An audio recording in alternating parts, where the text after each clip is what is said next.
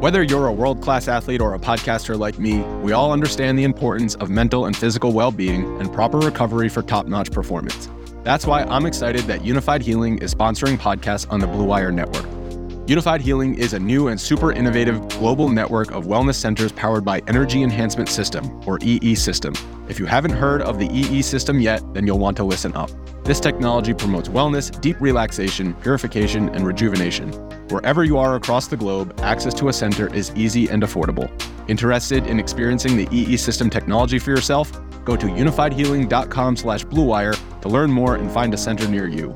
That's unified, U-N-I-F-Y-D, healing.com slash bluewire. No material or testimonials on the Unifyd Healing website are intended to be viewed as medical advice or a substitute for professional medical advice, diagnosis, or treatment. Always seek the advice of your physician or other qualified healthcare provider with any questions you may have regarding a medical condition or treatment and before undertaking a new healthcare regimen, including EE system.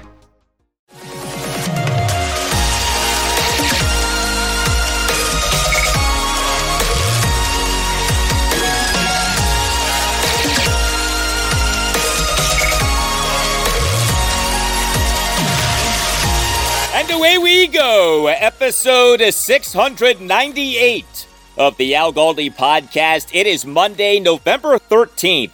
2023. You know, my mantra for the Commanders lately has been they are in playoff contention whether you want them to be or not. uh, believe it or not, their loss on Sunday only dropped them one spot in the NFC playoff standings. The Commanders went from eighth to ninth uh, they for this 2023 NFL regular season now are four and six, half game behind the four and five Tampa Bay Buccaneers, but now two full games behind the six and four Minnesota Vikings for the NFC's third and final wild card spot. But yeah, the Commanders remain in playoff contention, whether you want them to be or not. Hello and welcome to this Monday installment of the Al Galdi podcast. Yeah, the Commanders on Sunday did lose uh, a 29 26 loss at the Seattle Seahawks on kicker Jason Myers' walk off 43 yard field goal at a uh, rainy Lumen Field. Uh, the Commanders overcame a 26 19 deficit with less than a minute left in the fourth quarter, but then got worked by, by quarterback Geno Smith and receiver DK Metcalf on the Seahawks' final offensive drive. Bad game for the Commanders' defense, but a third consecutive good game for Commanders quarterback Sam Howell. And that to me is the number one takeaway if you're a Commanders fan. Coming up on the show, in depth reaction to and analysis of what went down in the game. Next segment, I'll focus on Sam Howell. After that, I'll address the Commanders defense as well as some other items from the game, including the woeful clock slash timeout management by the Commanders late in the game. You'll also hear key comments from Sam Howell and head coach Ron Rivera. You know, the Commanders, since their 2 0 start to this regular season now, are just 2 and 6. Uh, next up is a game against the New York Giants at FedEx Field this Sunday afternoon at 1. Uh, the Giants fell to 2 and 8 with a 49 17 loss at the Dallas Cowboys on Sunday. And oh, yeah, the Commanders are at the Cowboys on Thanksgiving. The Commanders have quite the five day stretch coming up home to the Giants on November 19th, then at the Cowboys on November 23rd. That could be a glorious five day stretch, a five day stretch in which the Commanders go from four and six to six and six and have the Washington, D.C. area on fire.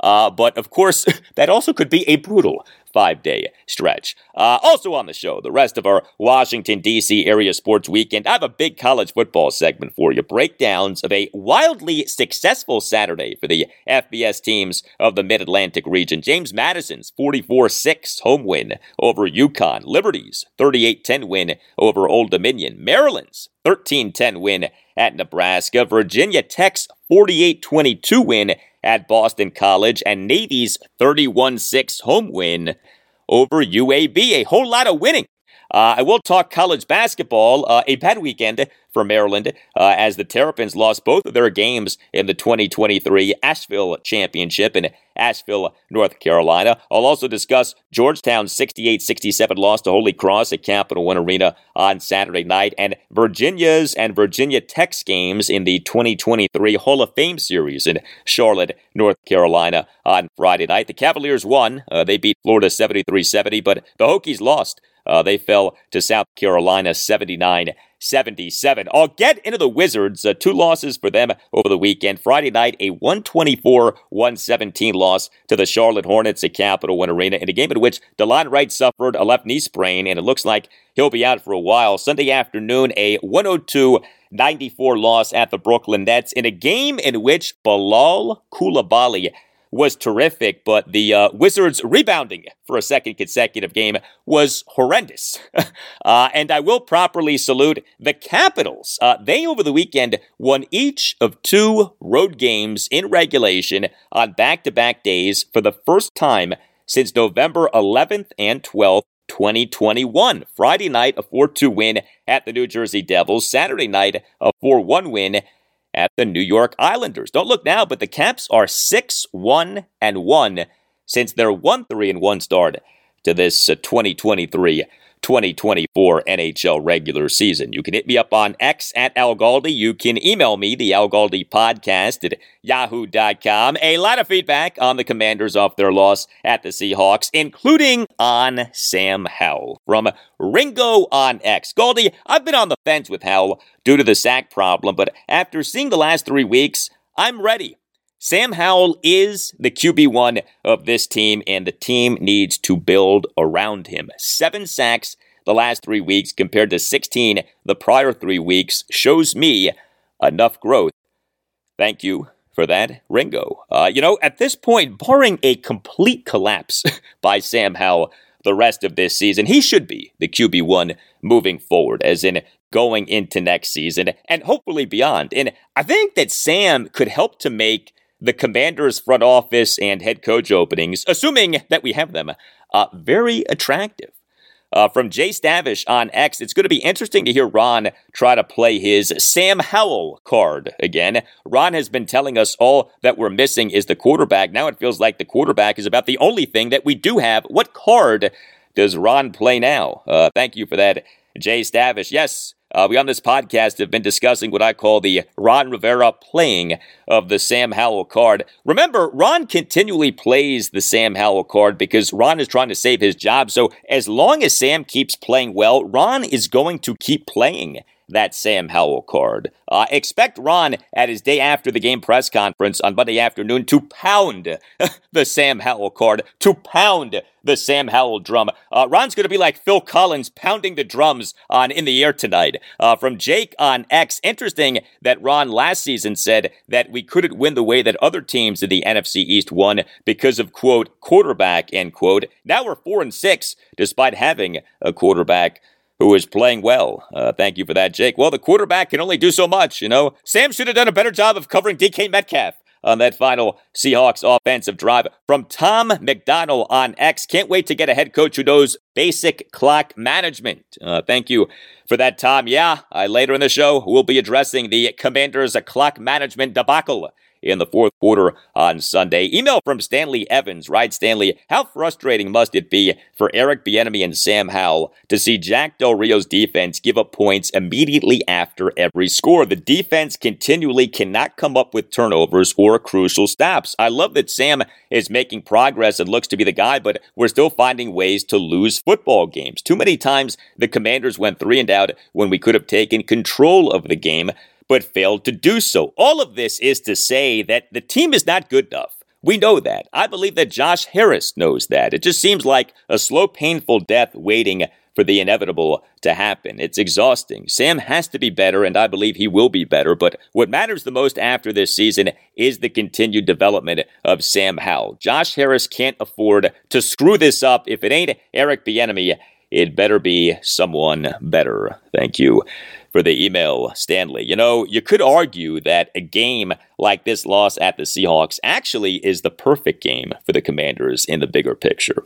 A game in which Sam Howell plays well, but a game that the Commanders lose, thus making the uh, needed change of a new football operations regime that much more likely. There is merit to that line of thinking. I want Sam to quarterback the Commanders to the playoffs, but I do get the perspective of hey, Sam plays well, but the Manders lose. That's the inside straight that we're looking for right now. And if you are looking for help or counsel with a dermatological problem, uh, always know that the great Dr. George Verghese is there for you. Dr. George Verghese, he is a board certified dermatologist and Mohs surgeon. He is one of the nation's premier dermatologists. He is a big Commanders fan, and operating under his direction is the Mid Atlantic Skin Surgery Institute of Maryland, which has locations in Waldorf, Maryland, Leonardtown, Maryland, and Lexington Park, Maryland. Uh, whatever your dermatological needs may be, call 301 396 3401 and make sure that you mention that Al Galdi sent you. The Mid Atlantic Skin Surgery Institute of Maryland focuses on medical skin care, cosmetic procedures, and skin cancer diagnosis and comprehensive care. If you are dealing with allergic reactions, if you're dealing with acne, psoriasis, or eczema, if you're interested in procedures like Botox, laser hair removal, or chemical peels, if you are dealing with skin cancer or have dealt with skin cancer or want to get screened for skin cancer, contact Dr. George Verghese and the Mid Atlantic Skin Surgery Institute of Maryland. Heck, Dr. Verghese and the Institute offer free skin cancer screenings to anyone considered a new patient, and Dr. Verghese and the Institute offer advanced treatments for skin cancer. Whatever your dermatological needs may be, call 301 396 3401 and make sure that you mention that Al Galdi sent you. You can also visit midatlanticskin.com. That's midatlanticskin.com. For excellent and comprehensive skin care, contact Dr. George Verghese and the Mid Atlantic Skin Surgery Institute of Maryland and make sure that you mention that Al Galdi sent you.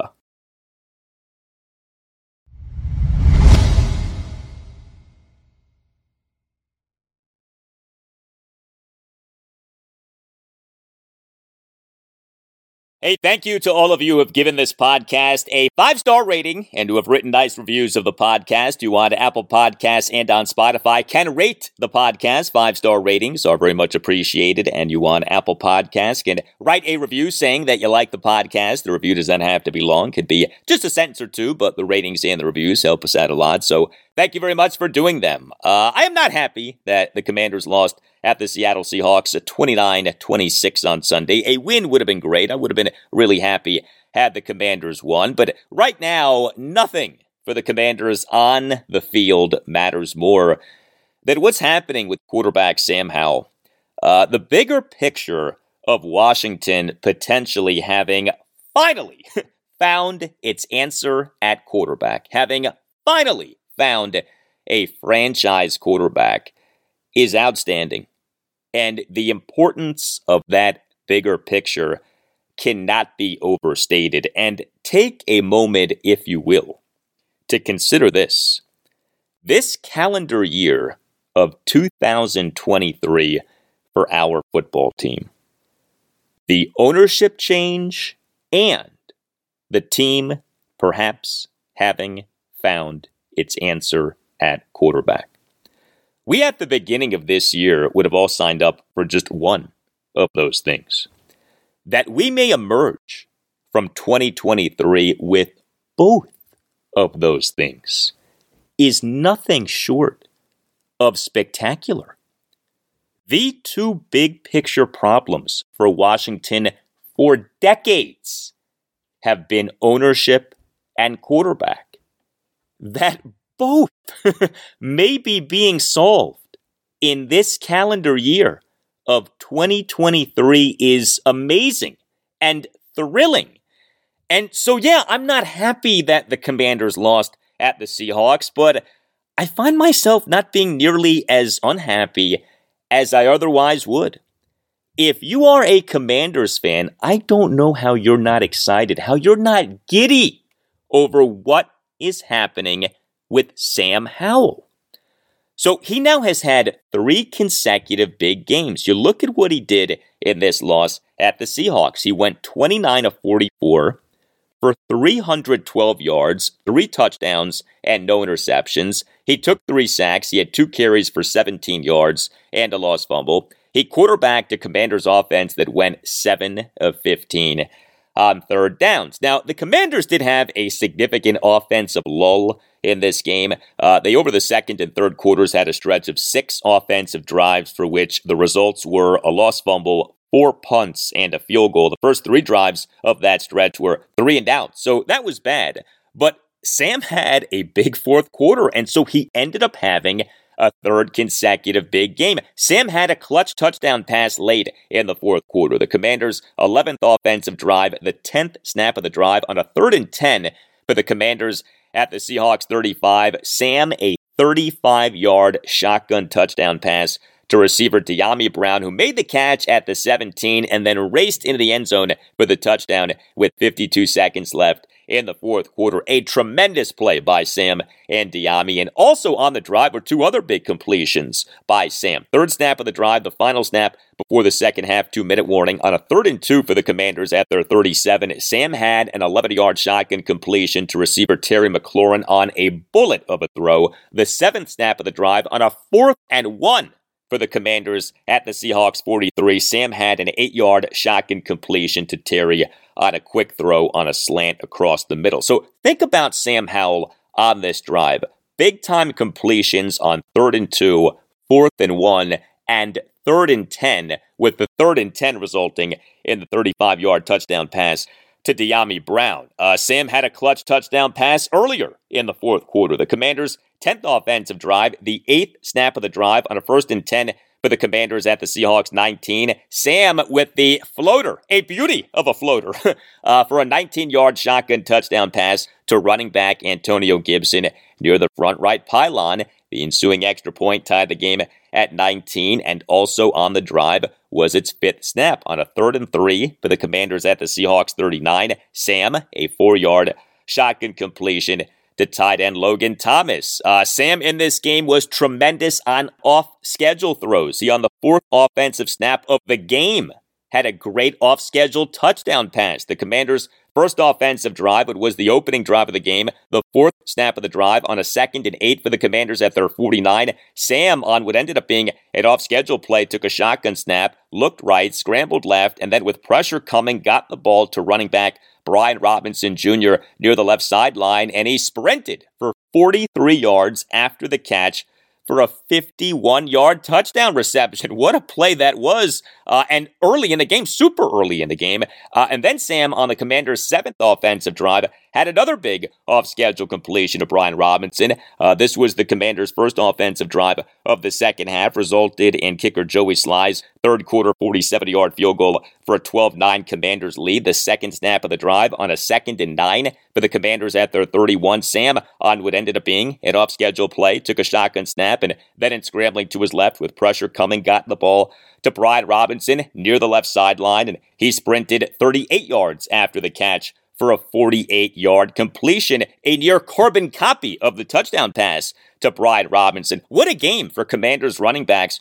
from a pass catching standpoint. Brian Robinson finished with six receptions for 119 yards and a touchdown on six targets. He has a ball carrier, had eight carries for 38 yards. Antonio Gibson had five receptions for 42 yards and a touchdown on six targets. He is a ball carrier, had four carries for 13 yards. Uh, Sam Howell, during his post-game press conference on Sunday evening on the usage of Robinson and Gibson in this game.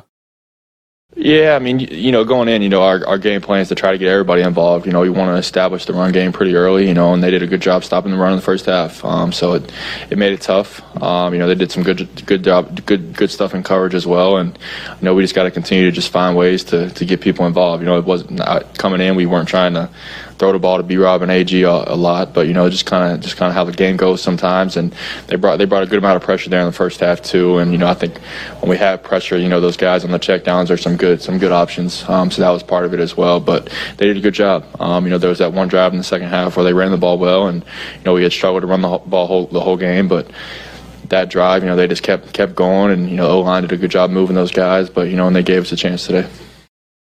Yeah, and then another nice off schedule completion by Sam Howell in this loss at the Seahawks came on the Commanders' second offensive drive. Uh, the drive did result in a first quarter punt, but the second snap of the drive on a second and 10 for the Commanders at their 29, Sam had a 13 yard shotgun completion to Terry McLaurin on an off schedule play on which Sam threw off running to his right. In terms of the bad from Sam Howell uh, in this game, well, a few things. I mentioned the uh, offensive lull for the Commanders. Uh, included in that lull uh, was Sam in the third quarter having a lost fumble. Uh, that was no bueno. The Commanders' eighth offensive drive was their second offensive drive of the second half. The second snap of the drive on a third quarter, second and five for the Commanders at their 30. Sam had a lost fumble on a 15 yard shotgun read option run, what was a really good run until it wasn't. Uh, Sam lost the ball while being tackled to the ground, uh, but the ensuing Seahawks offensive drive did result in a punt. Uh, here was Sam during his post-game press conference on Sunday evening on his lost fumble. Yeah, I mean, it's tough. Obviously, you know, I would was kind of trying to go down. They were kind of trying to hold me up and, and get at the ball, but you know, fumbling the football and is is unacceptable. Um, and I got to do a better job taking care of the football. You know, I think I've done a pretty good job in the passing game taking care of it, but I gotta I gotta do it in the running game as well. Especially if I'm going to be aggressive like that as a runner, I got to make sure I do my part and take care of the football because you know turnovers and in close games in this league that those turnovers lose football games. Um, and so luckily our defense made a big stop after the turnover and got us the football back, so it didn't hurt us as bad. But definitely, you know, we kind of we were moving the ball. You know, that was a, that was a big game for us. So I killed the momentum on that drive. We could have went down and got some points there. But yeah, I mean, the fun when the football is unacceptable. All right. Uh, Sam Howell in this loss at the Seahawks did have multiple passes deflected, uh, so he does need to work on doing a better job of finding passing lanes given his height. Uh, okay, fine. Uh, I mean, if I'm really being nitpicky, Sam had a bad throw on the final offensive play of the Commanders' third offensive drive. This was the drive that resulted in Joey Slye's second quarter 49 yard field goal for a 9 3 Commanders lead. The ninth snap of the drive on a third and seven for the Commanders at the Seahawks 31. Sam had a shotgun incompletion on which he threw too soon and too hot to Antonio Gibson. Although Gibson could have made the catch. I mean, this was not an impossible uh, pass to catch. But I mean, look, man, Sam Howell is playing well. He is doing a lot of good things. Perfect? No. No quarterback is. But Sam Howell is young and he is ascending. He is getting better. Here was head coach Ron Rivera during his post-game press conference on Sunday evening on Sam Howell Everything I thought he did, he, he, he, gave us an opportunity to win. That's the biggest thing you can ask from the quarterback, put you in position to win. Uh, he did that. Now, you know, there were a couple things that you'd like to have back, obviously. Um, you know, a couple decisions that could have been better, and those are things that, you know, I'm nitpicking, but those are things that he's going to learn, he'll get better with. Um, and then the only real big flop that you saw was the fumble. And that was it. I mean, young man played hard, played well, and again, as I said, just gave us the opportunity at the end. All right. And this was Sam Howell during his post game press conference on Sunday evening.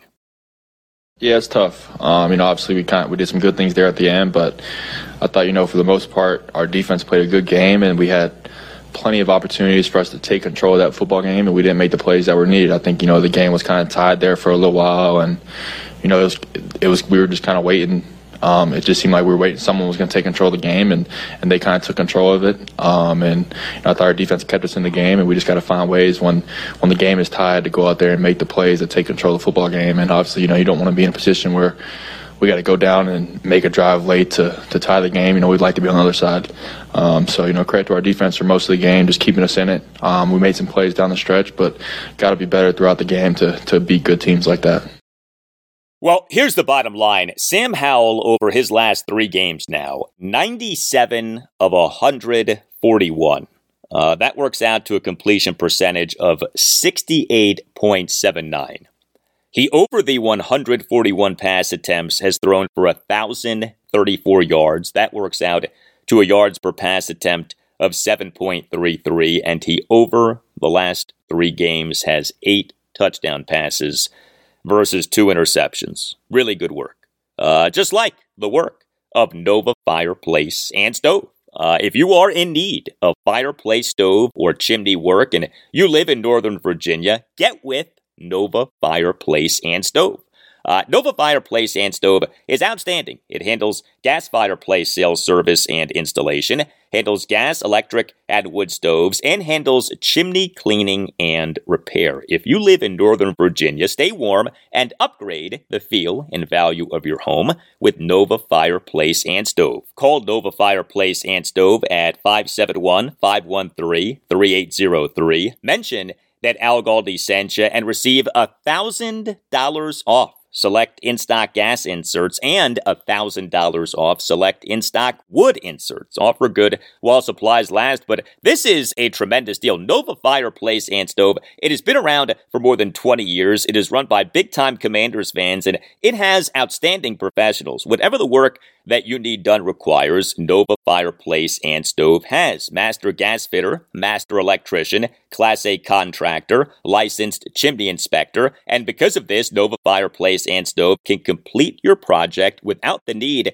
for any subcontractors, and Nova Fireplace and Stove can pull all of the necessary county permits for the work that is being done. Additionally, Nova Fireplace and Stove can perform fireplace and chimney safety inspections. See for yourself the work that Nova Fireplace and Stove can do. It has a showroom in Woodbridge, Virginia, and has a terrific website, Nova Fireplace and Stove. Dot Com and take advantage of this special deal for listeners of the Al Galdi podcast. Call Nova Fireplace and Stove at 571 513 3803. Mention that Al Galdi sent you and receive $1,000 off select in stock gas inserts and $1,000 off select in stock wood inserts. Join the Nova Fireplace and Stove family and experience the fireplace service and care that you deserve. Call 571 513 3803 and make sure that you mention that Al Galdi sent you.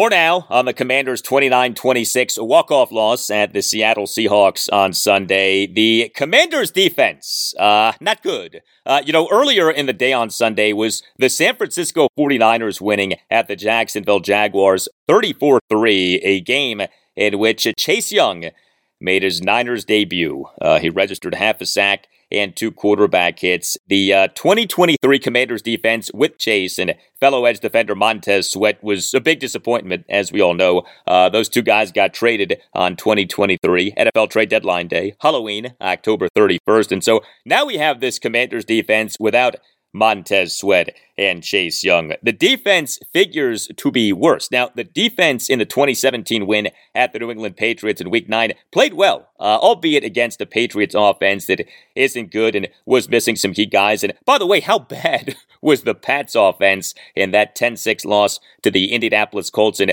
Germany on Sunday morning? But the Commanders defense, Sans, uh, Montez, and Chase was facing a big boy offense in that of the Seahawks on Sunday. And the results were not pretty. Uh, the Commanders' defense gave up a lot in this game. The Commanders allowed the Seahawks to generate 489 total net yards of offense and to average 6.61 yards per play. Uh, the Commanders allowed Seahawks quarterback Geno Smith to throw for 369 yards on 47 pass attempts. That works out to a yards per pass attempt of 7.85. Geno in this game was off on some throws, but still by the end of the game, he had thrown for 369 and had averaged 7.85 yards per pass attempt. I mean, how about what happened on the Seahawks game winning drive, which resulted in kicker Jason Myers' 43 yard field goal as time expired in the fourth quarter? The commanders on that drive allowed the Seahawks to march 50 yards in just 52 seconds of game time giving up Geno Smith shotgun completions of 17 and 27 yards to receiver DK Metcalf. Uh, this was a uh, feeble defensive performance by the Commanders on that final Seahawks offensive drive. Uh, the Seahawks' eighth offensive drive. It was their second offensive drive of the second half. The second snap of the drive on a first and 10 for the Seahawks at their 36. The Commanders gave up a 64 yard under center play action touchdown pass by Geno Smith to running back Kenneth Walker III on a short pass on which corner Danny Johnson stumbled and Walker blew through an attempted tackle by safety Percy Butler and generating 64 yards after the catch. Yet another devastating, explosive play given up by the Commanders defense this season. How many devastating, explosive plays has this defense given up this season? It feels like the number's about 300. Uh, but boy, I mean, that was painful what happened right there. Uh, also, with the Commanders defense in this game. Penalties. You know, the Commanders for the game had just six accepted penalties, but five were by the defense. The Commanders' defense on the Seahawks' 11th offensive drive imploded with three costly penalties. Uh, we shall call this the Benjamin St-Juste drive. Uh, the drive resulted in Geno Smith's second and goal five yard shotgun sprint out touchdown pass to receiver Tyler Lockett with 347 left in the fourth quarter. Lockett on the play beat corner Benjamin St-Juste, who had a horrendous drive. Uh, the eighth snap of the drive on a fourth and five for the Seahawks at the Commanders 39. St-Juste committed a six yard defensive pass interference penalty in covering DK Metcalf. Now, the penalty was perhaps ticky tack, but, you know, there was enough uh, hinsiness by St-Juste to where he put himself at risk for getting called for a penalty. Benjamin St-Juste is handsy. We know that, and that cost him and cost the commanders right there. Then, on the very next snap, you wanted to scream when you saw this.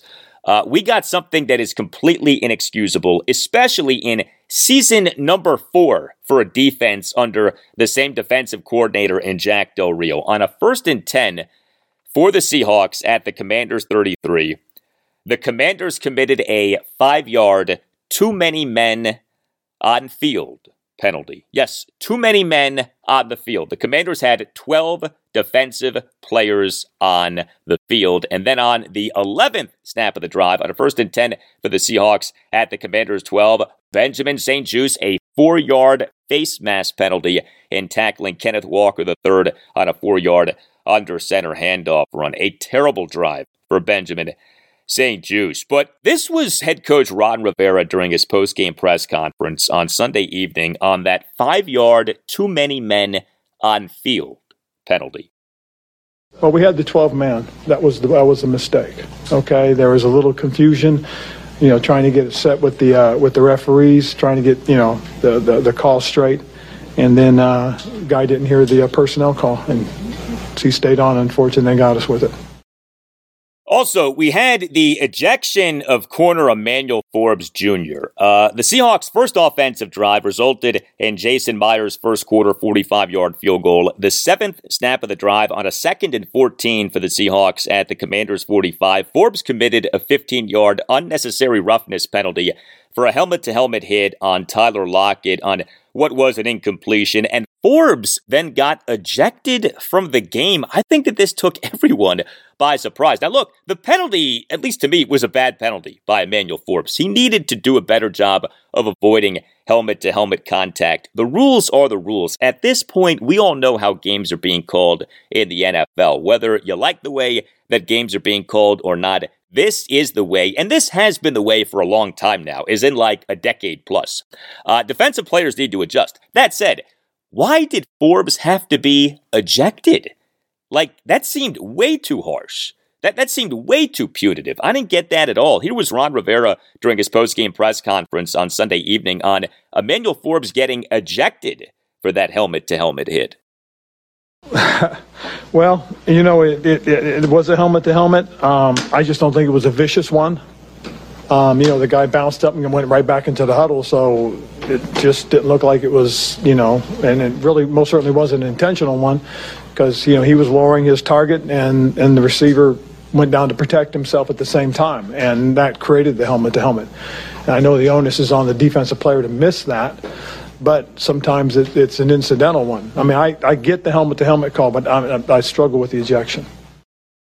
Yeah, I think we all do. And then another penalty by the Commanders' defense. The Seahawks' six offensive drive resulted in the end of the first half, but the second snap of the drive on a first and 10 for the Seahawks at their 44, Jonathan Allen committed a five yard defensive holding penalty, negating a sack by fellow interior defensive lineman Daron Payne. Five accepted penalties by the Commanders defense in this game.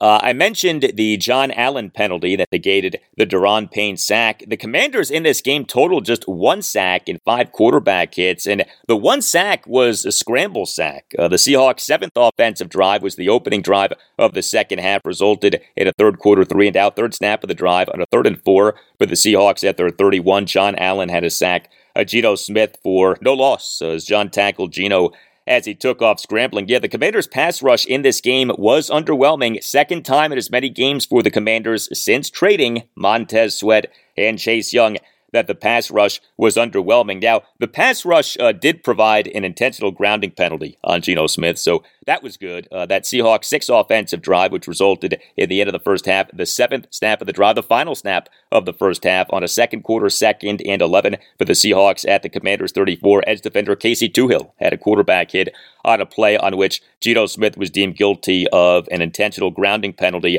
for a 10 second runoff in the end of the first half. So that was good. Uh, but, you know, there weren't many other positives for the Commanders defense in this game. The Commanders did hold the Seahawks to just 4 14 on third down. So that was good. And I thought that linebacker Jamin Davis had a good game. Uh, he had a team high 11 tackles, including two tackles for loss. Uh, but otherwise, the defense in this game was a problem and gave up way too much. Uh, something else from the Commanders' loss at the Seahawks on Sunday. The Commanders, on their 11th offensive drive, were guilty of terrible clock slash timeout management. Now, the drive did result in quarterback Sam Howell's third and 10 35 yard shotgun touchdown pass to receiver Dyami Brown with 52 seconds left in the fourth quarter. But, you know, that really isn't the point. Like, you need to have good process. And especially if you're Ron Rivera, right? And you're coaching for your job and you're trying to make yourself look good to your boss, the analytically inclined managing partner of the Commanders, Josh Harris. How do you think this bad clock slash timeout management comes across to Josh Harris. So we on a second and 10 for the Commanders at their 48 had receiver Jamison Crowder with a drop on a shotgun and completion by Sam off him running to his right. And then prior to the next snap was the Commanders burning the first of their three second half timeouts due to apparent confusion going into the following play. That is a massive no no to burn the first of your three precious second half timeouts for that reason. Then we on a third and 10 for the Commanders at their 48 had Sam Howell with a nine yard shotgun completion to running back Antonio Gibson, who, in trying to get the necessary yardage for the first down, did not get out of bounds. Now, that's a tricky spot if you're Antonio Gibson. What's more valuable at that point, trying to get the first down or trying to get out of bounds? I would say trying to get the first down because, again, that was a third and 10 reception by Gibson. But however you feel, Ron Rivera waited until about 12 seconds had elapsed after the end of the play to call the timeout. I went back and watched this. The play ended with about 140 left in the fourth quarter. Ron did not call the timeout until there was 128 left in the fourth quarter. Now, I suppose you could say that Ron thought that Gibson had made it to being out of bounds, but that was not the case. And you need to get something like that right. And even if you initially get something like that wrong, why does it take you 12 seconds to realize that and call that timeout. I mean, think about that. From 140 to 128, those 12 precious seconds slipped away. Uh, that is really bad, okay? That is really bad to have something like that happen. And yet, something like that did happen. That can't happen. And speaking of things that can't happen, uh, these snaps by the Cheeseman, Cameron Cheeseman, kicker Joey Slye in this game, he went 2 2 on field goals, but just 2 of 3 on extra points. Slye missed the extra point attempt that followed Sam Howell's first quarter second and eight 51 yard shotgun touchdown pass to running back Brian Robinson Jr. as the ball hit the left upright. Uh, Slye connected on a second quarter 49 yard field goal for a 9 3 Commanders lead, and Slye connected on a third quarter 47 yard field goal for a 12 9 Commanders lead, thanks in no small part to a great hold by punter slash holder Tress Way, who capably handled a bad snap by Cameron Cheeseman uh, as Tress corralled the ball and uh, had it properly turned laces out as Slye made the kick. Great job by Tress, but here we are again talking about the snapping of the long snapper, the Cheeseman, Cameron Cheeseman. During Ron Rivera's post-game press conference on Sunday evening had this exchange between Commanders insider J.P. Finley of NBC4 and Ron. What about the high snaps? Uh, missed extra point. Tress had to grab one up out of the air. Yep. Concerned are you about that? I'm not concerned. We got it straightened out at the end when it when it mattered and when it counted. I mean, they all matter. They all count. You know, and uh, again, you know, Tress got it down, and you know, unfortunately, we didn't get the first one. Boy, Ron Rivera does stand by his guy, the Cheeseman, Cameron Cheeseman, but I don't remember ever talking about a long snapper as much as we have talked about it the cheese man. And that's not a good thing. Long snappers are like offensive linemen. When you're talking about them, that's usually because they've done something wrong. Way too much Cameron Cheeseman conversation these last few months. Well, I am happy to say that at least one of my two underdog fantasy plays for Commander Seahawks came through. Sam Howell higher than 14 and a half rushing yards. Uh, I also went with receiver Terry McLaurin having higher than five receptions. He ended up with four. But Underdog Fantasy is the best and easiest place to play fantasy sports, and it is offering a special offer to listeners of the Al Galdi podcast a deposit match of up to $100 for all new customers who sign up with the promo code GALDI, my last name, G A L D I, GALDI. Check out UnderdogFantasy.com or download the Underdog Fantasy app. Underdog Fantasy offers pick'em games by which you can win up to 20 times on your money in one day and offers pick'em insurance, which gives you a little wiggle room if you're not as confident in an entry. And when it comes to season-long fantasy, Underdog Fantasy offers a zero stress scenario of no waivers, no trades, even no lineup setting. We all know that playing fantasy sports can be ultra time consuming. Well, Underdog Fantasy removes the time consumption but keeps the fun and the potential to win money and take advantage of the free money if you sign up now with the promo code GALDI. My last name, G A L D I, GALDI. Underdog Fantasy will double your first deposit with up to $100 in bonus cash when you make your first deposit of at least $10. So, in other words, if you deposit $100, you get $100 for free. That's Underdog Fantasy, promo code GALDI. Check out UnderdogFantasy.com or download the Underdog Fantasy app and use the promo code GALDI. Must be 18 or older, 19 or older in Alabama and Nebraska, 21 or older in Massachusetts and Arizona, and must be present in a state in which Underdog Fantasy operates. Terms apply. Concerned with your play, call 1 800 Gambler or visit ncpgambling.org. In Arizona, call 1 800 Next Step. In New York, call 1 877 8 HOPE NY. And in Tennessee, call 1 800 889 9789. Before history is written, it's played. Before it's frozen in time, it's fought one shift at a time. Before it's etched in silver, it's carved in ice. What happens next will last forever. The Stanley Cup Final on ABC and ESPN Plus begins Saturday. Hey, we all love the NFL and we all love pizza. So make Little Caesars part of your NFL game day. Little Caesars is the official pizza sponsor of the NFL. Order online during Little Caesars Pizza Pizza pregame, which is one hour before and three hours after NFL kickoffs, plus all day Sunday. You could pick your favorite Little Caesars pizza. You could pick the toppings that you crave, kind of like picking players for your fantasy team, only with Little Caesars pizza you never lose. And Little Caesars offers convenient delivery as well as the in store pizza portal pickup. So grab some friends and enjoy a few slices during the game. Little Caesars, pizza, pizza.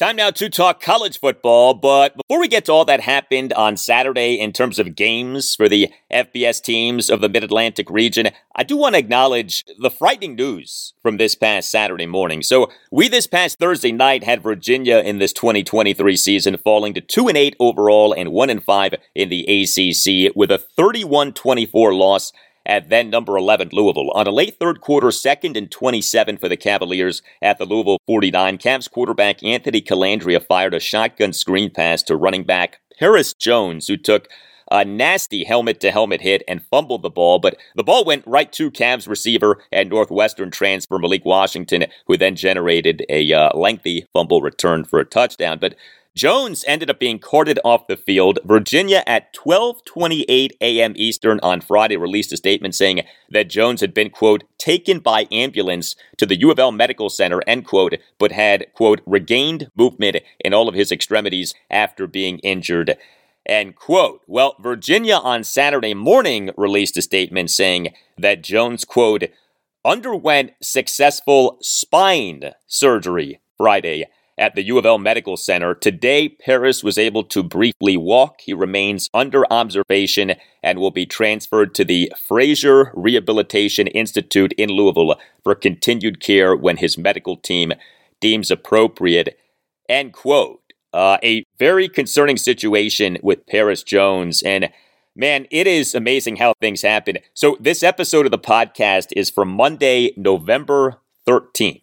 This marks the one year anniversary of the horrific tragedy of former Virginia running back shooting and killing three Virginia football players and shooting and wounding two other Virginia students, including another Virginia football player. The three Virginia players who were killed were receiver Lavelle Davis Jr., receiver Devin Chandler, and linebacker slash defensive end Deshaun Perry. The Virginia player who was wounded was running back Mike Collins. So we had that unimaginable occurrence last November, and now we have this Perris Jones situation this November. Uh, just awful for Virginia football. I hate to begin the segment with such depressing news, but uh, the news is the news. Uh, we have happier news with James Madison and Liberty. Uh, the good times continue for the Dukes and the Flames. So the latest Associated Press Top 25 poll came out on Sunday afternoon. James Madison moved up three spots to number 18. Liberty stayed at number 25, but wow, the Dukes, JMU, the number 18 team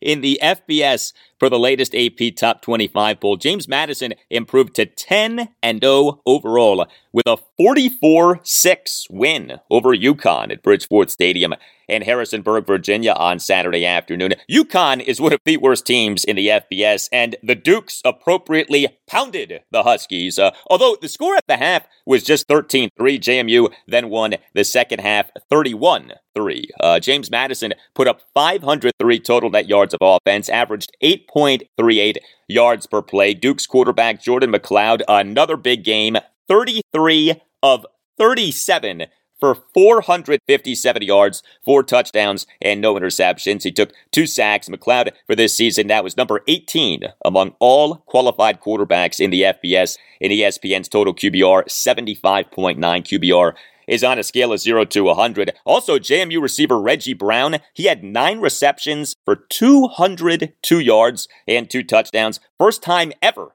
that a James Madison player had at least 200 receiving yards in a game. And the Duke's defense was good. It held UConn to just six points and just three of 15 on third downs. Uh, the season that James Madison is having is making a mockery of the program not being allowed to play in a bowl game this season due to it being just the Duke's second season as an FBS program. JMU football insider Shane Mettlen of the Daily News Record, he this past Tuesday, November 7th, reported that James Madison has delivered a letter to the NCAA Board of Directors chair requesting relief from NCAA bylaws restricting transitioning teams from bowl participation. So we'll see what comes of that. Next up for James Madison, home to Appalachian State this Saturday afternoon at 2. A team that most certainly is going bowling is Liberty. Uh, the Flames improved to 10 and 0 overall with a 38-10 win over Old Dominion at Williams Stadium in Lynchburg, Virginia on Saturday afternoon. The Monarchs of Old Dominion, they fell to 4 and 6 overall. Liberty averaged 6.59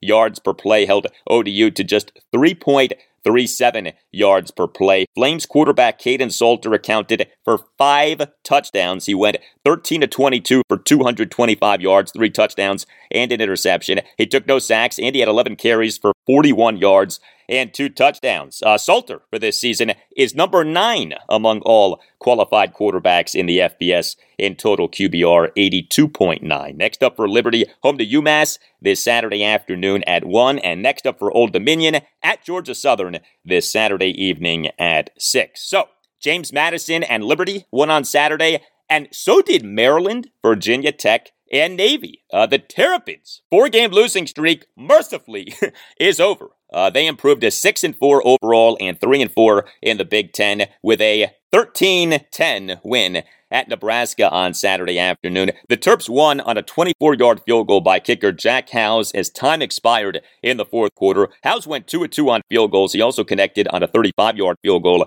with 12:42 left in the fourth quarter. A much-needed win for the Terps, who now are bowl eligible for a third consecutive season. First time since the 2006 through 2008 seasons that Maryland is bowl eligible in each of three consecutive seasons. And Mike Locksley has become just the fourth Maryland head coach to have the Terps bowl eligible in each of three consecutive seasons, joining Jerry Claiborne, Bobby Ross, and Ralph Friedgen. Pretty good company right there. Uh, you know, the Terps going from 5 and 0 to 5 and 4 this season was painful, really painful, but this still can end up being a nice season for the Terps. Uh, now, this win at Nebraska was uh, not a work of art, okay? The Terps won despite committing three second half turnovers. The Terps won despite having 10 accepted penalties to Nebraska's one. I mean, how about that? Uh, but the Terps defense played really well. The Terps generated five takeaways, including four interceptions. Defensive backs Tarheeb Still and Dante Trader Jr. each had two interceptions. Maryland, in fact, became the first team in the FBS this season to have a game in which each of at least two players had at least two interceptions. So the Terps held Nebraska to just 269 total net yards of offense, just 4.41 yards per play, and just 2 and 9 on third downs. Nebraska in this game played three different quarterbacks. The Terps held those three quarterbacks to combined 86 passing yards over 21 pass attempts. That works out to a yards per pass attempt of just 4.1. Uh, the Terps starting quarterback, Taulia Tagovailoa. Uh, he had a decent game. He wasn't great, but he was decent. He went 27 to 40 for 283 yards, a touchdown, and an interception. He took just one sack. He quarterbacked the Terps team that did score just 13 points, but did go 6 to 12 on third downs. When you take out the one sack that Taulia took, he had four carries for 38 yards. I think that Terps fans like me may just have to accept that this redshirt senior season for Taulia Tagovailoa is not the great exclamation mark type season to his collegiate career that we wanted. Um, and I do wonder about Taulia moving forward. Like going into this season, the notion of him getting drafted into the NFL was not far fetched. Now, who knows?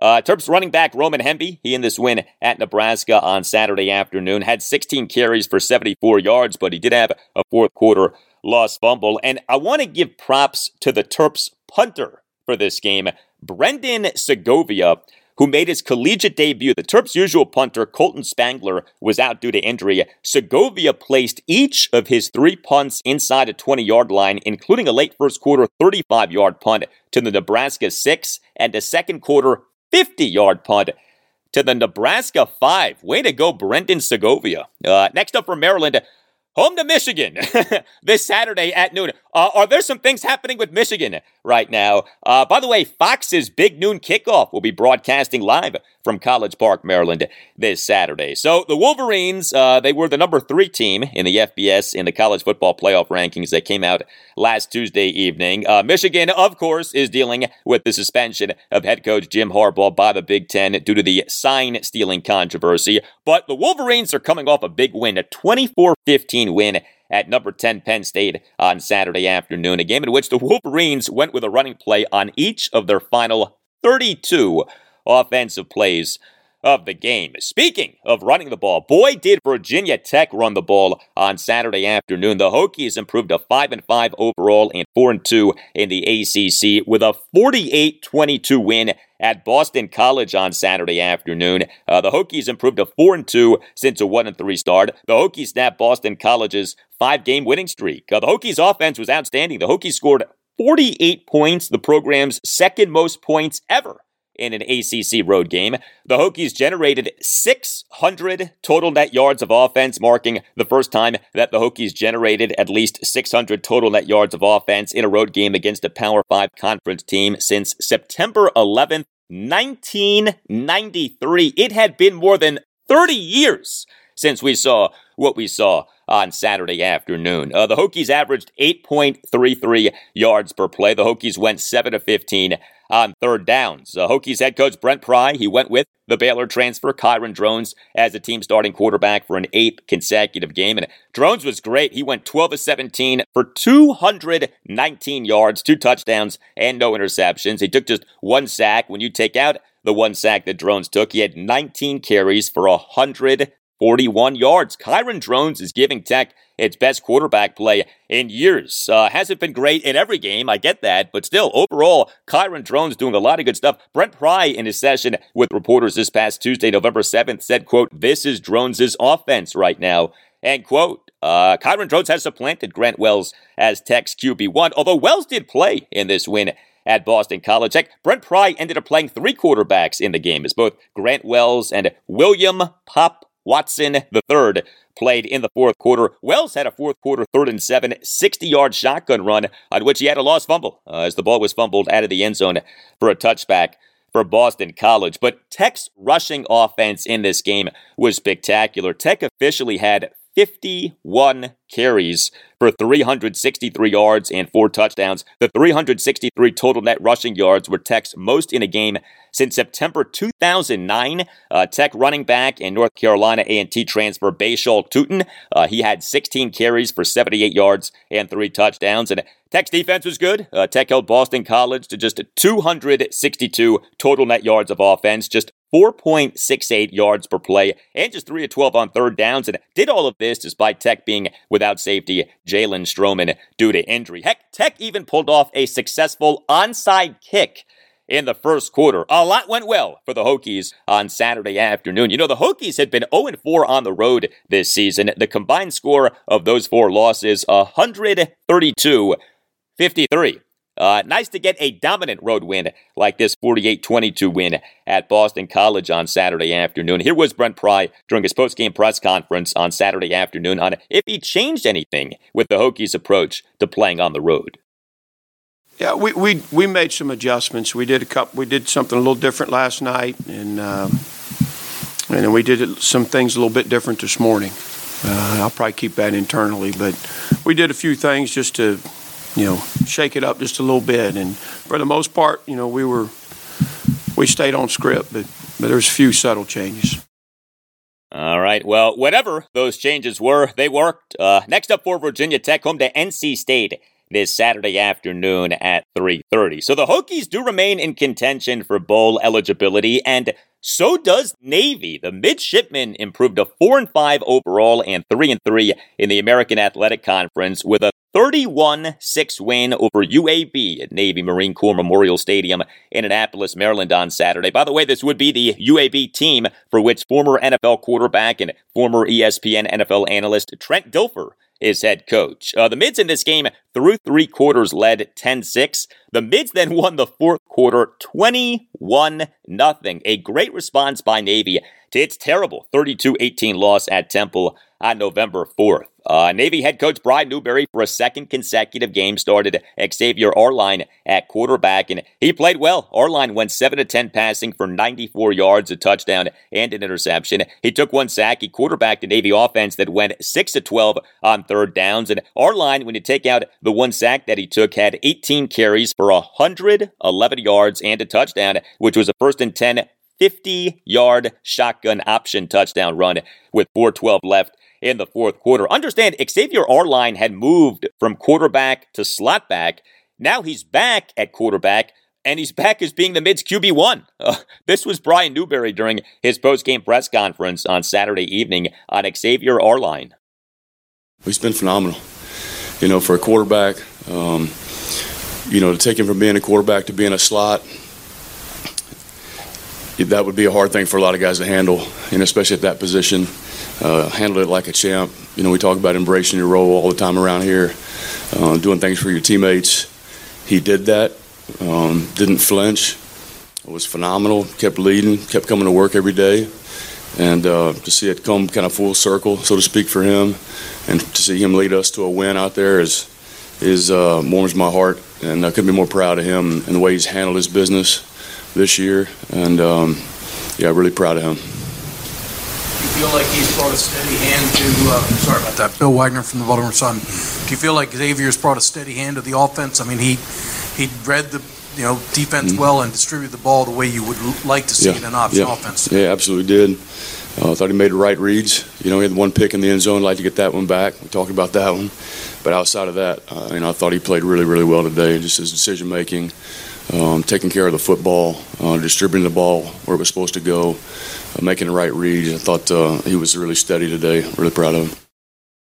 Yeah, good stuff from Xavier Arline. Navy's rushing offense in this win over UAB, really good. Fullback Alex Tecza got back on track. He had nine carries for 82 yards. Tecza, over the previous two games, had 20 carries for just 44 yards. He, for this season, through week seven, was number one among all qualified FBS players in yards per carry at 8.1. 1 1. Uh, and Navy's defense was great. So UAB quarterback Jacob Zeno entered Saturday with some impressive rankings for this season. Number three among all qualified quarterbacks in the FBS in completions per game at 27.25. Number four among all qualified quarterbacks in the FBS in completion percentage at 75.4. Number 10 among all qualified quarterbacks in the FBS in passing yards per game at 298.62. And yet, the mids held Zeno to just 206 passing yards over 36 pass attempts. That works out to a yards per pass attempt of just 5.72. And the mids held Zeno to no touchdown passes versus two interceptions and sacked him four times. Also, the mids held UAB to just 6 of 16 on third downs. Next up for Navy, home to East Carolina this Saturday at noon. Well, the college football regular season is winding down. If you would like tickets to, say, Maryland, Michigan this Saturday at noon or to another game, download the Game Time app and use the promo code ALGALDI for $20 off your first purchase. You know, Game Time on Sunday was offering flash deals on tickets to Maryland, Michigan. You see, when it comes to buying tickets for sports, music, comedy, and theater, the way to go is with the Game Time app. Game Time offers great deals on last minute tickets and has a best price guarantee, so you don't have to worry if you're truly going about getting tickets in the best possible way. The game time guarantee means that you'll always get the best price because if you find tickets in the same section and row for less, game time will credit you 110% of the difference. What's also great about Game Time is how easy it makes searching for tickets. You can search by team, venue, or artist. Uh, also, Game Time is the app for last minute ticket deals. You don't have to plan months in advance. Game Time has deals on tickets right up to the day of the event. And Game Time also offers flash deals on tickets like the flash deals that were being offered on Sunday from Maryland, Michigan. And tickets are sent directly to your phone. You never have to dig through your email. Game Time is the fastest growing ticketing app in the country. Find out why. Get the tickets without the stress with Game Time, which is offering a special deal for listeners of the Al Galdi podcast. Download the Game Time app, create an account, and use the promo code Al Galdi for $20 off your first purchase. Terms apply, but download the Game Time app, create an account, and use the promo code Al Galdi for $20 off your first purchase. Download the Game Time app and use that promo code ALGALDI. Game Time, last minute tickets, lowest price, guaranteed.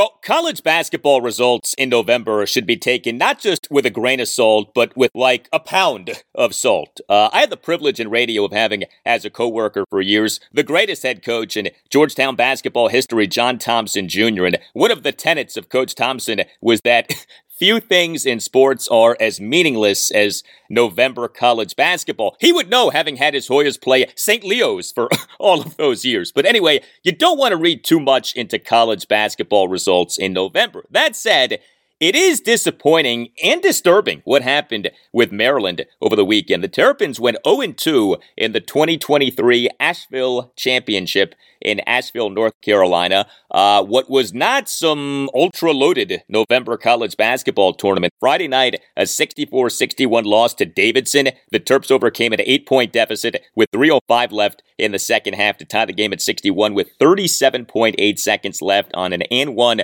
by Jahmir Young, who made the free throw. But the Terps then gave up a contested right corner three by Davidson's Bobby Durkin with 12.7 seconds left. Durkin, a 6'7 true freshman, played for 26 minutes off the bench, went 4 5 on threes, scored 16 points. Sunday afternoon, a 66 63 loss to UAB.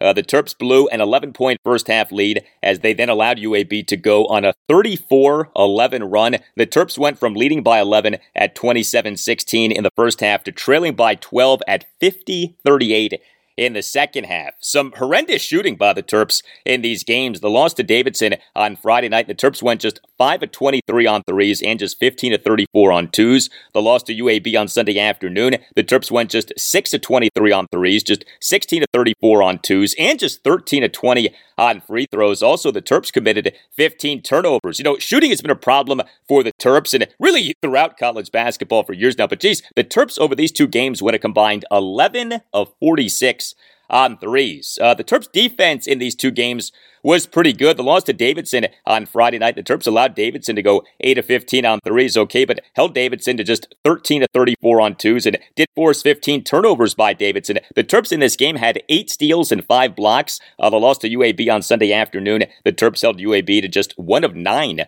on threes and just 21 of 45 on twos and generated 14 UAB turnovers. The difference in that game was free throws. The Terps went just 13 to 20 on free throws. UAB went 21 of 23 on free throws. Uh, very disappointing game for the 6'9 Julian Reese in that loss to UAB. He fouled out in 28 minutes as a starter. He went just 1 of 4 from the field, all twos, and 3 of 4 on free throws. He finished with just 5 points, 4 rebounds, 2 blocks, and no assists versus two turnovers. Now, Reese was good in that loss to Davidson. 35 minutes as a starter. He went 7 to 12 from the field all twos. Did go just 2 of 5 on free throws, but he finished with 16 points, 11 rebounds, including 5 offensive boards and two blocks. But Julian Reese is arguably the most important player on the Terps. He has had trouble with staying out of foul trouble, and uh, clearly that's still an issue. Uh, Donta Scott did have a good game in the loss to UAB. 26 minutes as a starter, 2 of 4 on threes, 3 of 6 on twos, 1 of 2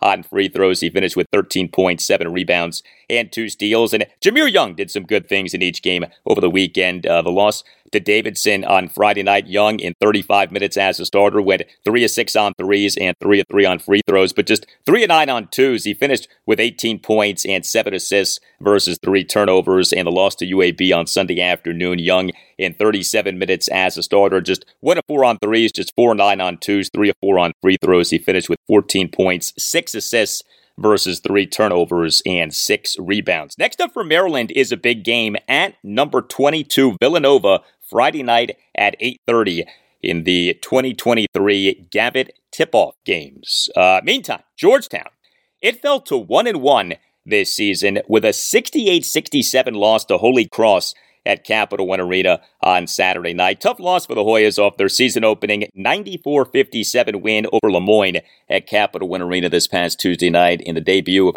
Ed Cooley as Hoyas head coach. Georgetown played well in that game. The Hoyas in this game on Saturday night blew an 11 point second half lead. They held a 57 46 lead with less than eight minutes left in the second half, but then got outscored the rest of the game 22 10 as the Hoyas could not stop this guy, Joe Octave. Uh, he's a six-four Air Force transfer. Joe Octave uh, was singing in whatever octave uh, that he wanted. Uh, he scored 33 of Holy Cross's 68 points. He and just 36 minutes as a starter scored the 33 points. He went 2 of 5 on threes, 10 of 16 on twos, and 7 of 8 on free throws. Also had 11 rebounds, including 6 offensive boards and 2 assists versus no turnovers. Octave connected on a left wing 3 for a 68 67 Holy Cross lead with 56 seconds left in the second half on what proved to be the game winning shot. Also hurting the Hoyas was them struggling on free throws. 12 of 19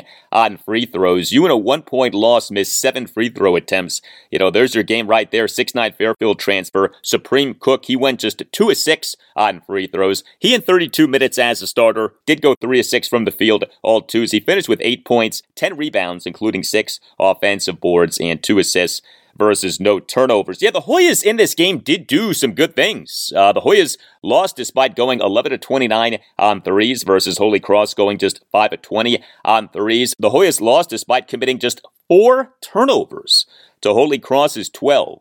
Uh, Jayden Epps and Rowan Brumbaugh uh, combined to score 39 of the Hoyas' 67 points. Jayden Epps, 6'2 Illinois transfer. He in 38 minutes as a starter went 4 of 11 on threes, 3 of 8 on twos, and 4 of 4 on free throws. He finished with 22 points, 3 assists versus 3 turnovers, and 2 steals. And Rowan Brumbaugh, 6'4 Texas transfer. He in 36 minutes as a starter went 3 of 6 on threes, 3 of 5 on twos, and 2 of 2 on free throws. He finished with 17 points, 3 assists versus no turnovers, and 2 steals. Next up for Georgetown at Rutgers this Wednesday night at 8:30 in the 2023 Gavitt tip-off games. We on Friday night had both Virginia and Virginia Tech competing in the 2023 Hall of Fame series in Charlotte, North Carolina. The Cavaliers won.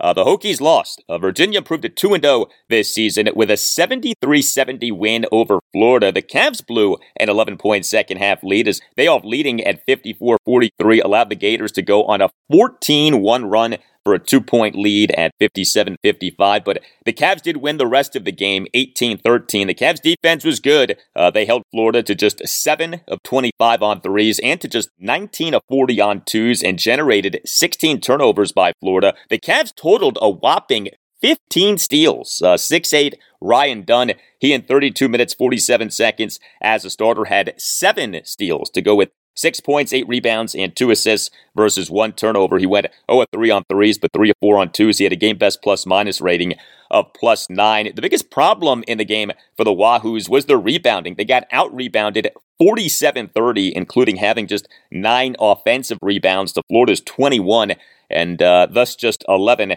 second chance points to Florida's 19. Virginia is not an overwhelmingly big team. In fact, uh, Virginia officially starts five guards. Uh, that's an issue. Although the Hoos do have some size coming off the bench, uh, namely 6'11 true freshman Blake Buchanan. He in 26 minutes, 52 seconds off the bench went 4 7 from the field, all twos, and 10 of 16 on free throws. He finished with 18 points and 7 rebounds, including 5 offensive boards. The Hoos offense in this game ended up being good enough. 7 of 18 on threes, 19 of 40 on twos, though 14 of 24 on free throws. That was bad, uh, but the Hoos committed just six turnovers. Uh, next up for Virginia, two games this week. Home to North Carolina A&T Tuesday night at 7 and home to Texas Southern Thursday night at 7. Virginia should be good this season. UVA, in a vote of select media members, was picked to finish fourth in the 15 team ACC this season. Virginia Tech, it fell to 1 and 1 on the season with a 79-77 loss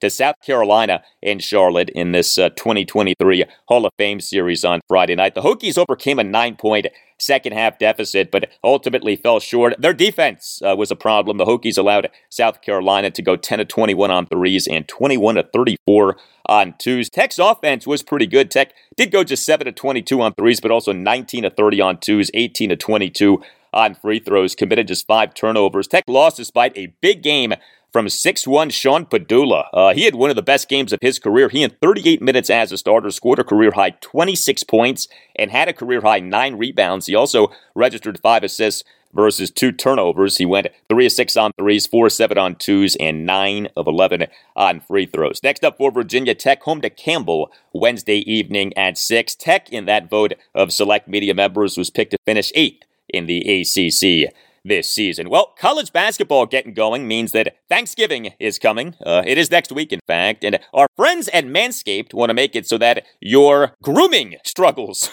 are not a topic at the Thanksgiving table. The Manscaped Lawnmower 5.0 Ultra is a revolutionary personal trimmer that will give you the ultimate below the waist grooming experience. With Thanksgiving coming up, let the Manscaped Lawnmower 5.0 Ultra gobble gobble whatever you want eliminated below the waist. Uh, and you can have the Manscaped Lawnmower 5.0 Ultra via a great deal. Manscaped is hooking up listeners of the Al Galdi podcast. Go to manscaped.com, use the promo code GALDI, and get 20% off plus free shipping. The Manscaped Lawnmower 5.0 Ultra is the best below the waist electric shaver ever. The Manscaped Lawnmower 5.0 Ultra features skin safe blade heads so that you avoid nicks and cuts. The Manscaped Lawnmower 5.0 Ultra features an LED spotlight so that you don't miss a spot, even in, uh, shall we say, low tight situations. And the Manscaped Lawnmower 5.0 Ultra is waterproof, so you can groom wet or dry. Also, you can get the Manscaped Lawnmower 5.0 Ultra as part of Manscaped's Performance Package 5.0 Ultra, which also includes the Weed Whacker 2.0 ear and nose trimmer, Manscaped's liquid formulations, and two free gifts Manscaped's Boxers 2.0 Oh and the Shed 2.0 toiletry bag. Manscaped products are great. They also make for great gifts, but take advantage of what Manscaped is offering to listeners of the Al Galdi podcast. Go to manscaped.com and use the promo code GALDI, my last name, G A L D I, Galdi, for 20% off plus free shipping. That's manscaped.com, promo code GALDI for 20% off plus free shipping.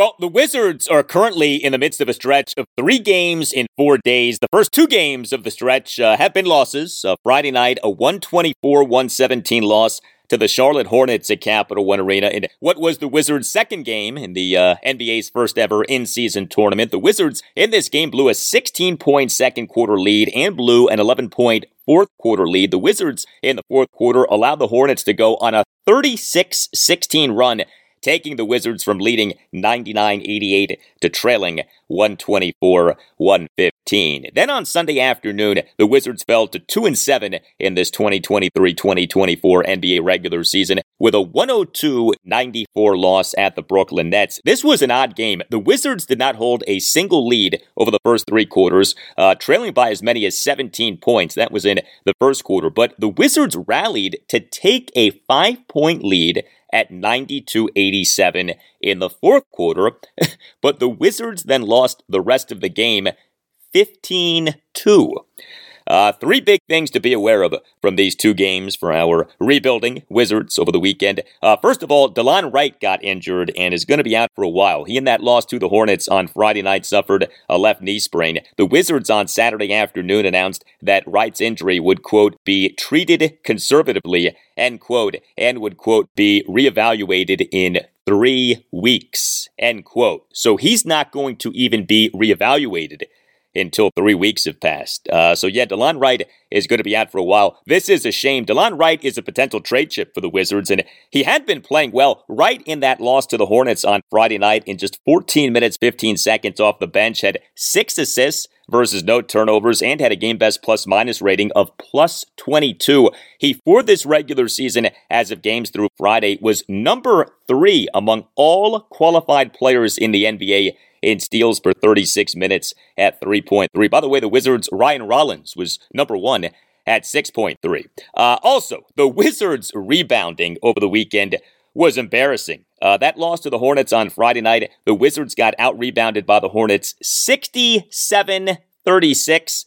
The Wizards had just seven offensive rebounds to the Hornets 28. Yes, the Wizards got quadrupled in terms of offensive rebounds. The Wizards had seven second chance points to the Hornets 32. And just to drill a little deeper on all of this, the Wizards allowed seven foot Hornets center Mark Williams in just 29 minutes 46 seconds as a starter to have 21 points, 24 rebounds, including a staggering 15 offensive rebounds, 3 assists versus no turnovers, and a team best plus minus rating of plus 19. He went 10 to 21 from the field, all twos, and went 1 to 2 on free throws. I highlight Mark Williams in part because the Hornets took Mark Williams with the number 15 overall pick in the 2022 NBA draft, in which the Wizards took Johnny Davis with the number 10 overall pick. Davis in this game on Friday night was a DNP CD, as in did not play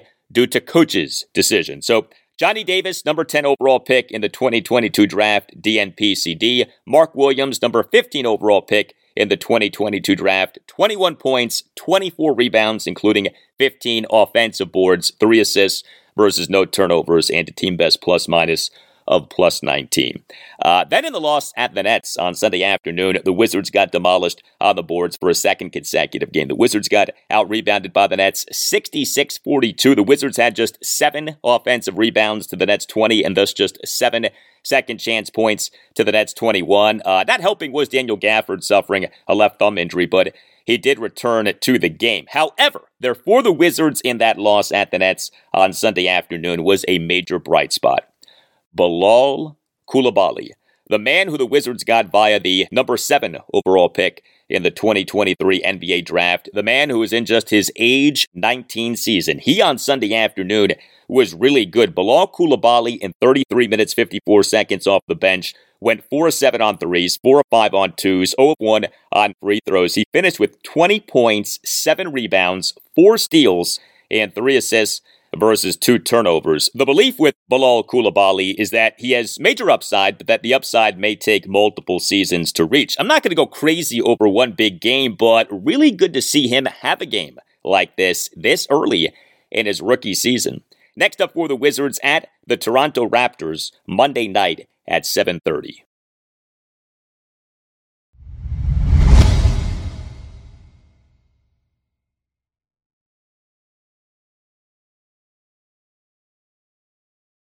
Well, maybe, just maybe, the Capitals retool is going to work out after all. Uh, the Caps in this 2023 2024 NHL regular season now are 6 1 and 1 since their 1 3 and 1 start. The Caps over the weekend won each of two road games in regulation on back to back days for the first time in just about two years, November 11th and November 12th, 2021. Friday night, a 4 2 win at the New Jersey Devils, and what was the Caps' first road game since a 6 4 win at the Devils all the way back on October 25th. The Caps on Friday night did see a 3 0 third period lead get trimmed to 3 2, but held on for the victory. Then Saturday night, a 4 1 win at the New York Islanders. And the Caps won these games despite their number one goaltender, Darcy Kuemper, not being available for either game. It turns out that Kemper got hurt in the Caps' 4 3 overtime loss to the Florida Panthers at Capital One Arena this past Wednesday night. And so the Caps on Friday morning recalled Hunter Shepard from their AHL affiliate, the Hershey Bears. The Caps' usual number two goaltender, Charlie Lindgren, was the Caps starting goaltender on Friday night. Shepard was the Caps starting goaltender on Saturday night. And each guy did really well. Lindgren in the 4 2 win at the Devils stopped 24 of the 26 shots on goal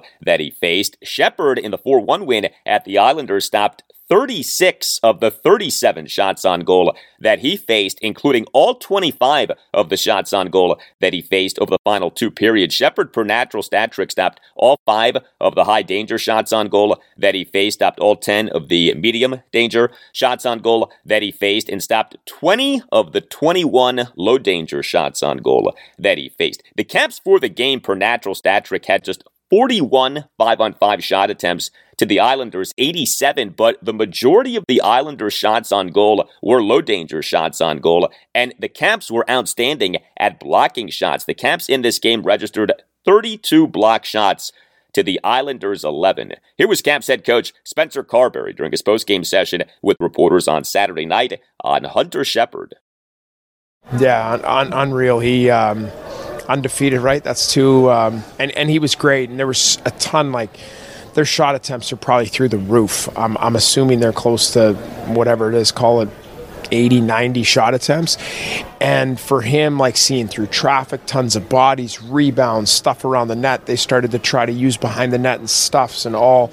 Um, he, he was exceptional tonight and really felt like especially did a good job on not only the long range stuff that was coming in from the point, but also the stuff in and around the net where there's a ton of scramble stuffs where he held his ground and did a real good job of freezing those situations and just giving us a D zone draw.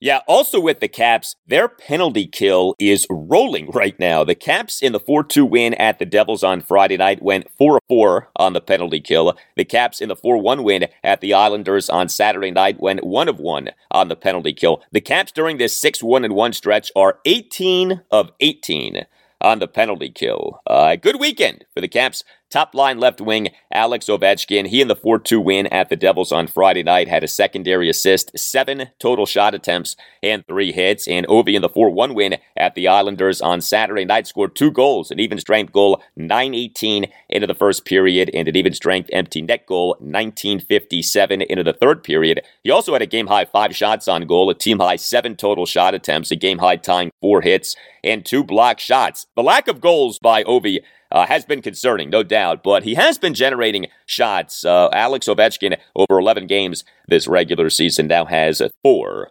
goals. Uh, the Caps' top line center, Evgeny Kuznetsov, he in the 4 2 win at the Devils on Friday night scored two goals, an even strength goal, 634 into the second period, and an even strength empty net goal, 1809 into the third period. And he had a team high nine total shot attempts. He did commit a first period hooking minor, and he did go just 4 and 11 on faceoffs. But Kuzi's even strength goal, 634 into the second period, was a great hustle goal as he and the Caps' top line right wing, Tom Wilson, outraced the Devils to a loose puck, creating a short ice two on none breakaway, and Wilson from the right circle passed the puck to Kuzi, who buried a low slot snapshot for a 3 0 Caps lead. Wilson on Friday night had two assists. He did commit a third period roughing minor. Uh, the Caps' fourth line center, Nick Dowd, is back. That's good. Uh, he and the 4 2 win at the Devils on Friday night returned from a nine game absence caused by an upper body injury, and Dowd in the 4 1 win at the Islanders on Saturday night scored a goal. He had an even strength goal, 1305 into the second period.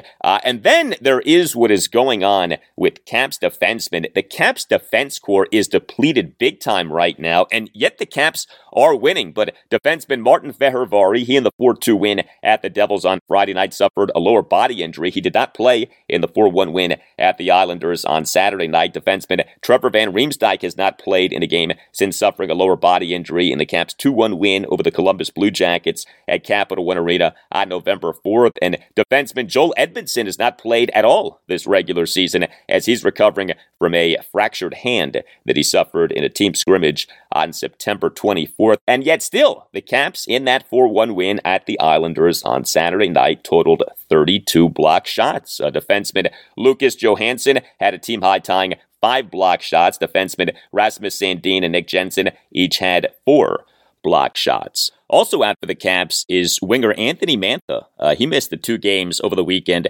uh, due to having taken a puck to the head in that Caps overtime loss to the Panthers at Capital One Arena this past Wednesday night. The Caps have been getting contributions from a lot of different guys. Heck, consider Nicolas Aube-Kubel. So the Caps on Friday morning recalled Aube-Kubel from Hershey. He hours later in that 4-2 win at the Devils on Friday night as the Caps' fourth line right wing scored an even strength goal 10-22 into the first period and had the primary assist on an even strength goal by fourth line left wing Beck Malenstyn 1037 into the first period. And then Aube-Kubel in the 4 1 win at the Islanders on Saturday night as the Caps' fourth line right wing had the primary assist on the Nick Dowd goal. Uh, an impressive weekend for the Caps. Next up for them, home to the Vegas Golden Knights Tuesday night at 7.